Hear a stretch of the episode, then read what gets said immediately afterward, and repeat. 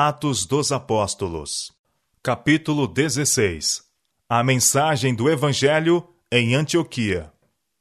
Após haverem sido os discípulos expulsos de Jerusalém pela perseguição, a mensagem do Evangelho espalhou-se rapidamente pelas regiões que ficavam além das fronteiras da Palestina. E muitos grupos pequenos de crentes se formaram em importantes centros. Alguns dos discípulos caminharam até a Fenícia, Chipre e Antioquia, anunciando a palavra. Atos capítulo 11, verso 19. Suas atividades estavam circunscritas em geral aos hebreus e judeus gregos, dos quais se encontravam por esse tempo grandes colônias em quase todas as cidades do mundo. Entre os lugares mencionados onde o evangelho fora recebido alegremente estava Antioquia, nesse tempo a metrópole da Síria. O extenso comércio desse populoso centro trazia para a cidade muitas pessoas de várias nacionalidades. Ademais, Antioquia era conhecida como refúgio favorável para os amantes do sossego e recreação, por causa de sua saudável localização, das belezas que a circundavam, da riqueza, cultura e refinamento que ali se encontravam. Nos dias dos apóstolos, ela se havia tornado uma cidade de luxo e vício. O Evangelho era publicamente ensinado em Antioquia por certos discípulos de Chipre e Cirene, os quais ali chegaram anunciando o Senhor Jesus. E a mão do Senhor era com eles, e seus fervorosos esforços produziam frutos. E grande número creu e se converteu ao Senhor.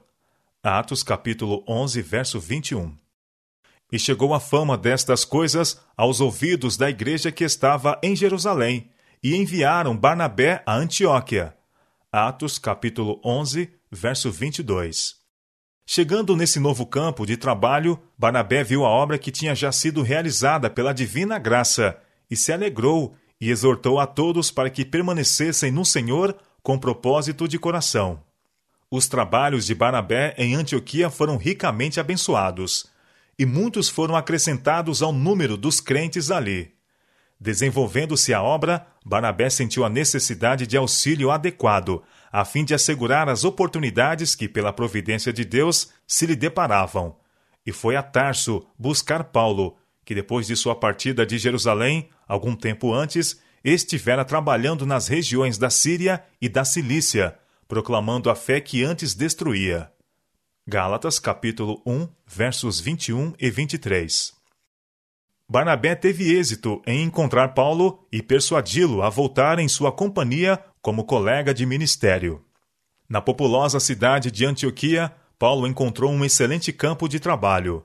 Sua cultura, sabedoria e zelo exerceram uma poderosa influência sobre os habitantes e as pessoas que frequentavam aquela cidade de cultura, e ele se mostrou ser precisamente o auxílio de que Barnabé necessitava. Durante um ano, os dois discípulos trabalharam unidos em um ministério fiel, levando a muitos o salvador conhecimento de Jesus de Nazaré, o Redentor do mundo. Foi em Antioquia que os discípulos foram pela primeira vez chamados cristãos. Esse nome foi lhes dado porque Cristo era o principal tema de sua pregação, conversação e ensino. Continuamente estavam eles repetindo os incidentes ocorridos durante os dias de seu ministério terrestre, quando seus discípulos foram abençoados com sua presença pessoal. Demoravam-se incansavelmente sobre seus ensinos e milagres de cura. Com lábios trêmulos e olhos rasos d'água, falavam de sua agonia no jardim, sua traição, julgamento e execução, a paciência e humildade com que havia suportado a afronta e a tortura, a ele impostas por seus inimigos, e a divina piedade com que tinha orado por seus algozes. Sua ressurreição e ascensão e sua obra no céu, como mediador do homem caído, eram tópicos sobre os quais se regozijavam em relembrar. Os pagãos bem podiam chamá-los cristãos, uma vez que pregavam a Cristo e dirigiam suas orações a Deus por intermédio dele. Foi Deus quem lhes deu o nome de cristãos. Este é o nome real, dado a todos os que se unem a Cristo. Foi referindo-se a este nome que Tiago escreveu mais tarde: Não vos oprime os ricos e não vos arrastam aos tribunais? Porventura não blasfemam eles o bom nome que sobre vós foi invocado? Tiago capítulo 2, versos 6 e 7. E Pedro declarou: Mas, se padece como cristão, não se envergonhe, antes glorifique a Deus nesta parte. Se pelo nome de Cristo sois vituperados, bem-aventurados sois, porque sobre vós repousa o Espírito da glória de Deus. 1 Pedro capítulo 4, versos 16 e 14. Os crentes de Antioquia compreenderam que Deus estava disposto a operar em sua vida tanto o querer como o efetuar, segundo a sua boa vontade. Filipenses capítulo 2, verso 13. Vivendo como viviam, no meio de um povo que parecia pouco apreciar as coisas de valor eterno, procuraram chamar a atenção dos sinceros de coração e apresentar positivo testemunho concernente àquele a quem amavam e serviam. Em seu humilde ministério, confiavam no poder do Espírito Santo para tornar eficaz a palavra da vida. E assim, nos vários passos da vida, davam testemunho diário de sua fé em Cristo. O exemplo dos seguidores de Cristo em Antioquia deve servir de inspiração para todos os crentes que vivem atualmente nas grandes cidades do mundo. Conquanto esteja no plano de Deus que obreiros escolhidos, de consagração e talento, sejam enviados a importantes centros de população para realizar conferências públicas, é também seu propósito que os membros da Igreja que vivem nessas cidades usem os talentos que Deus lhe deu, trabalhando em favor das pessoas. Ricas bênçãos estão preparadas para os que se entregam sem reservas ao chamado de Deus. Ao se empenharem tais obreiros em pregar a salvação através de Jesus, verificarão que muitos que jamais teriam sido alcançados de outra forma, estão prontos a responder ao esforço pessoal inteligente. A causa de Deus na Terra nesses dias está em necessidade de representantes vivos da verdade bíblica. Apenas os ministros ordenados não são suficientes para a tarefa de advertir as grandes cidades. Deus está chamando não somente pastores, mas também médicos, enfermeiros, colportores, obreiros bíblicos e outros consagrados membros da Igreja, possuidores de diferentes talentos, que tenham conhecimento da palavra de Deus e possuam o poder de sua graça, para que considerem as necessidades das cidades não advertidas. O tempo está passando rapidamente e muito resta a ser feito. Todos os meios devem ser postos em operação para que as oportunidades atuais sejam sabiamente aproveitadas. O trabalho de Paulo em Antioquia em colaboração com Barnabé, fortaleceram-lhe a convicção de que o Senhor o havia chamado para uma obra especial em favor dos gentios. Por ocasião da conversão de Paulo, o Senhor declarara que ele devia ser ministro dos gentios, para lhes abrires os olhos, disse, e das trevas os converteres à luz, e do poder de Satanás a Deus, a fim de que recebam a remissão dos pecados e sorte entre os santificados pela fé em mim. Atos capítulo 26, verso 18.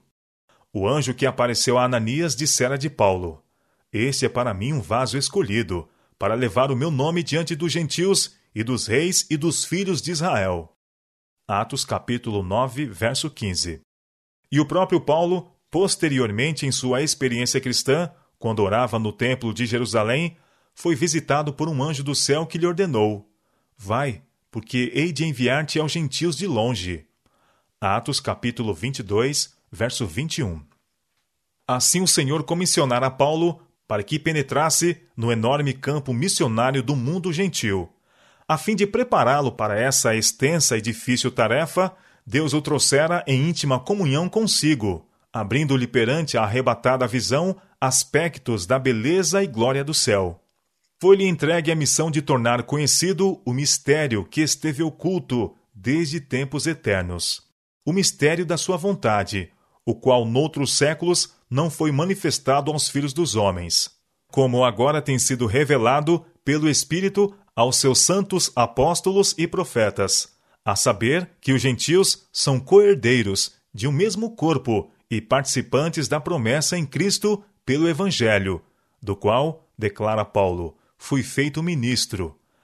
A mim, o mínimo de todos os santos, me foi dada essa graça de anunciar entre os gentios, por meio do Evangelho, as riquezas incompreensíveis de Cristo e de demonstrar a todos qual seja a dispensação do mistério que desde século esteve oculto em Deus, que tudo criou, para que agora, pela Igreja, a multiforme sabedoria de Deus seja conhecida dos principados e potestades no céu, segundo o eterno propósito que fez em Cristo Jesus, nosso Senhor. Efésios capítulo 3, versos 5 a 11. Abundantemente havia Deus abençoado o trabalho de Paulo e Barnabé durante o ano que ficaram com os crentes em Antioquia, mas nenhum deles havia sido formalmente ordenado para o ministério evangélico.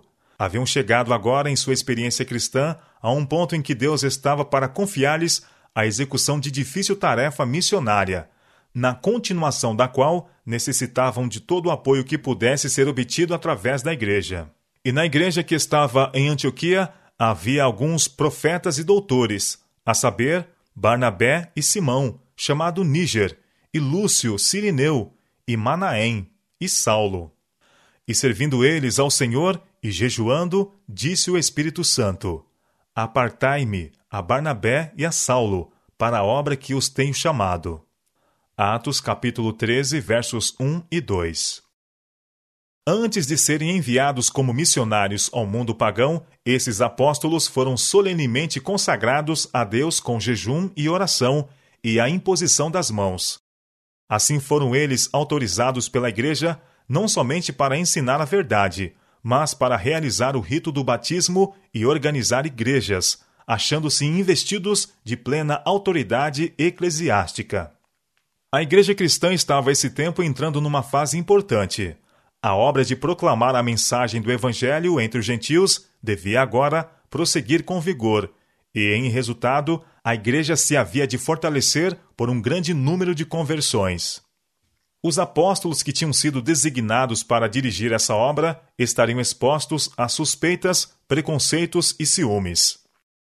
Seus ensinos a respeito da demolição da parede de separação que estava no meio a qual por tanto tempo separaram o mundo judaico do gentílico, de acarretar-lhes a acusação de heresia, e sua autoridade como ministros do Evangelho seria posta em dúvida por muitos judeus zelosos e crentes. Deus previu as dificuldades que seus servos seriam chamados a enfrentar, e para que sua obra estivesse acima de acusação, instruiu a Igreja, mediante revelação, a separá-los publicamente para a obra do ministério. Sua ordenação era um reconhecimento público de sua divina designação para levar aos gentios as boas novas do Evangelho. Tanto Paulo como Barnabé já haviam recebido sua comissão do próprio Deus, e a cerimônia da imposição das mãos não acrescentou graça ou especial qualificação. Era uma forma reconhecida de designação para um cargo específico, bem como reconhecimento da autoridade conferida à pessoa. Por ela, o selo da igreja era colocado sobre a obra de Deus. Esse gesto era significativo para os judeus. Quando um pai judeu abençoava os filhos, punha-lhes reverentemente as mãos sobre a cabeça. Quando um animal era destinado ao sacrifício, a mão daquele que se achava revestido da autoridade sacerdotal colocava-se sobre a cabeça da vítima. E quando os dirigentes da igreja de Antioquia puseram as mãos sobre Paulo e Barnabé, estavam pedindo que Deus concedesse sua bênção aos escolhidos apóstolos, ao serem consagrados para a obra específica a que haviam sido designados. Em época posterior, o rito da ordenação mediante a imposição das mãos sofreu muito abuso. Ligava-se a esse ato uma insustentável importância, como se acrescentasse um poder aos que recebiam essa ordenação poder que os habilitaria imediatamente para toda e qualquer obra ministerial. Mas na separação desses dois apóstolos, não há registro a indicar que qualquer virtude tenha sido comunicada pelo simples ato da imposição das mãos. Há unicamente o singelo relatório de sua ordenação e da influência que ela teve em sua obra futura. As circunstâncias ligadas à separação de Paulo e Barnabé pelo Espírito Santo para um definido ramo de serviço mostram claramente que Deus atua mediante designados instrumentos em sua igreja organizada. Anos antes, quando o propósito divino a respeito de Paulo foi primeiramente revelado a ele pelo próprio Salvador, Paulo foi imediatamente depois posto em contato com os membros da recém-organizada Igreja de Damasco. Demais, essa igreja não foi por mais tempo deixada na ignorância quanto à experiência pessoal do fariseu convertido. E agora que a divina comissão então dada devia ser mais plenamente levada a efeito, o Espírito Santo, dando novamente testemunho a respeito de Paulo, como um vaso escolhido para levar o evangelho aos gentios, impôs à igreja a obra de ordená-lo e a seu companheiro de trabalho. E enquanto os dirigentes da igreja de Antioquia estavam servindo ao Senhor e jejuando, disse o Espírito Santo: Apartai-me a Barnabé e a Saulo para a obra que os tenho chamado. Atos capítulo 13, verso 2. Deus fez de sua igreja na terra um conduto de luz e por intermédio dela comunica seus desígnios e sua vontade. Ele não dá a um de seus servos uma experiência independente da experiência da própria igreja, ou a ela contrária. Nem dá a um homem um conhecimento de sua vontade para toda a igreja, enquanto esta, o corpo de Cristo, é deixada em trevas. Em sua providência, ele coloca seus servos em íntima relação com a igreja, a fim de que tenham menos confiança em si mesmos e mais em outros, a quem ele está guiando para levarem avante sua obra. Tem havido sempre na Igreja os que estão constantemente inclinados à independência individual. Parecem incapazes de compreender que a independência de espírito é susceptível de levar o instrumento humano a ter demasiada confiança em si mesmo e em seu próprio discernimento, de preferência a respeitar o conselho e estimar altamente a maneira de julgar de seus irmãos, especialmente os que se acham nos cargos designados por Deus para a guia de seu povo. Deus investiu sua igreja de especial autoridade e poder, por cuja desconsideração e desprezo ninguém se pode justificar. Pois aquele que assim procede despreza a voz de Deus. Os que são inclinados a considerar como supremo seu critério individual acha-se em grave perigo. É o estudado esforço de Satanás separar esses dos que são condutos de luz e por cujo intermédio Deus tem operado para edificar e estender sua obra na terra. Negligenciar ou desprezar aqueles que Deus designou para arcar com as responsabilidades da administração ligadas ao progresso da verdade é rejeitar o meio ordenado por ele para auxílio, animação e fortalecimento de seu povo. Passar qualquer obreiro na causa do Senhor por alto a esses e pensar que a luz não lhe deve vir por nenhum outro instrumento, mais diretamente de Deus, é assumir uma atitude em que está sujeito a ser iludido pelo inimigo e vencido. Em sua sabedoria, o Senhor tem designado que, mediante a íntima relação mantida por todos os crentes, cristão esteja unido a cristão, igreja a igreja. Assim estará um instrumento humano habilitado a cooperar com o divino.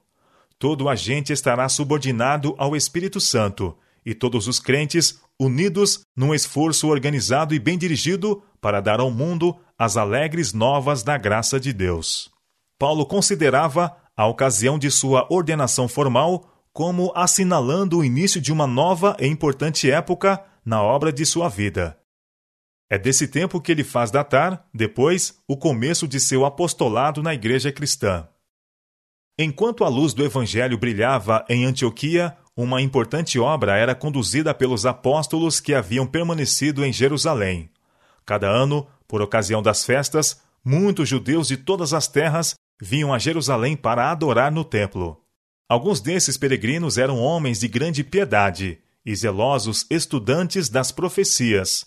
Suspiravam pelo advento do prometido Messias, a esperança de Israel. Enquanto Jerusalém estava cheia desses estrangeiros, os apóstolos pregavam a Cristo com indômita coragem, embora soubessem que, assim procedendo, estariam expondo a vida a constantes perigos. O Espírito de Deus confirmava esses esforços. Muitos se convertiam à fé, e esses, de volta a seus lares em diferentes partes do mundo, espalhavam as sementes da verdade através de todas as nações e entre todas as classes da sociedade. Entre os apóstolos que se empenhavam nesse trabalho encontravam-se preeminentemente Pedro, Tiago e João, os quais estavam convictos de que Deus os havia indicado para pregar a Cristo entre os seus compatriotas.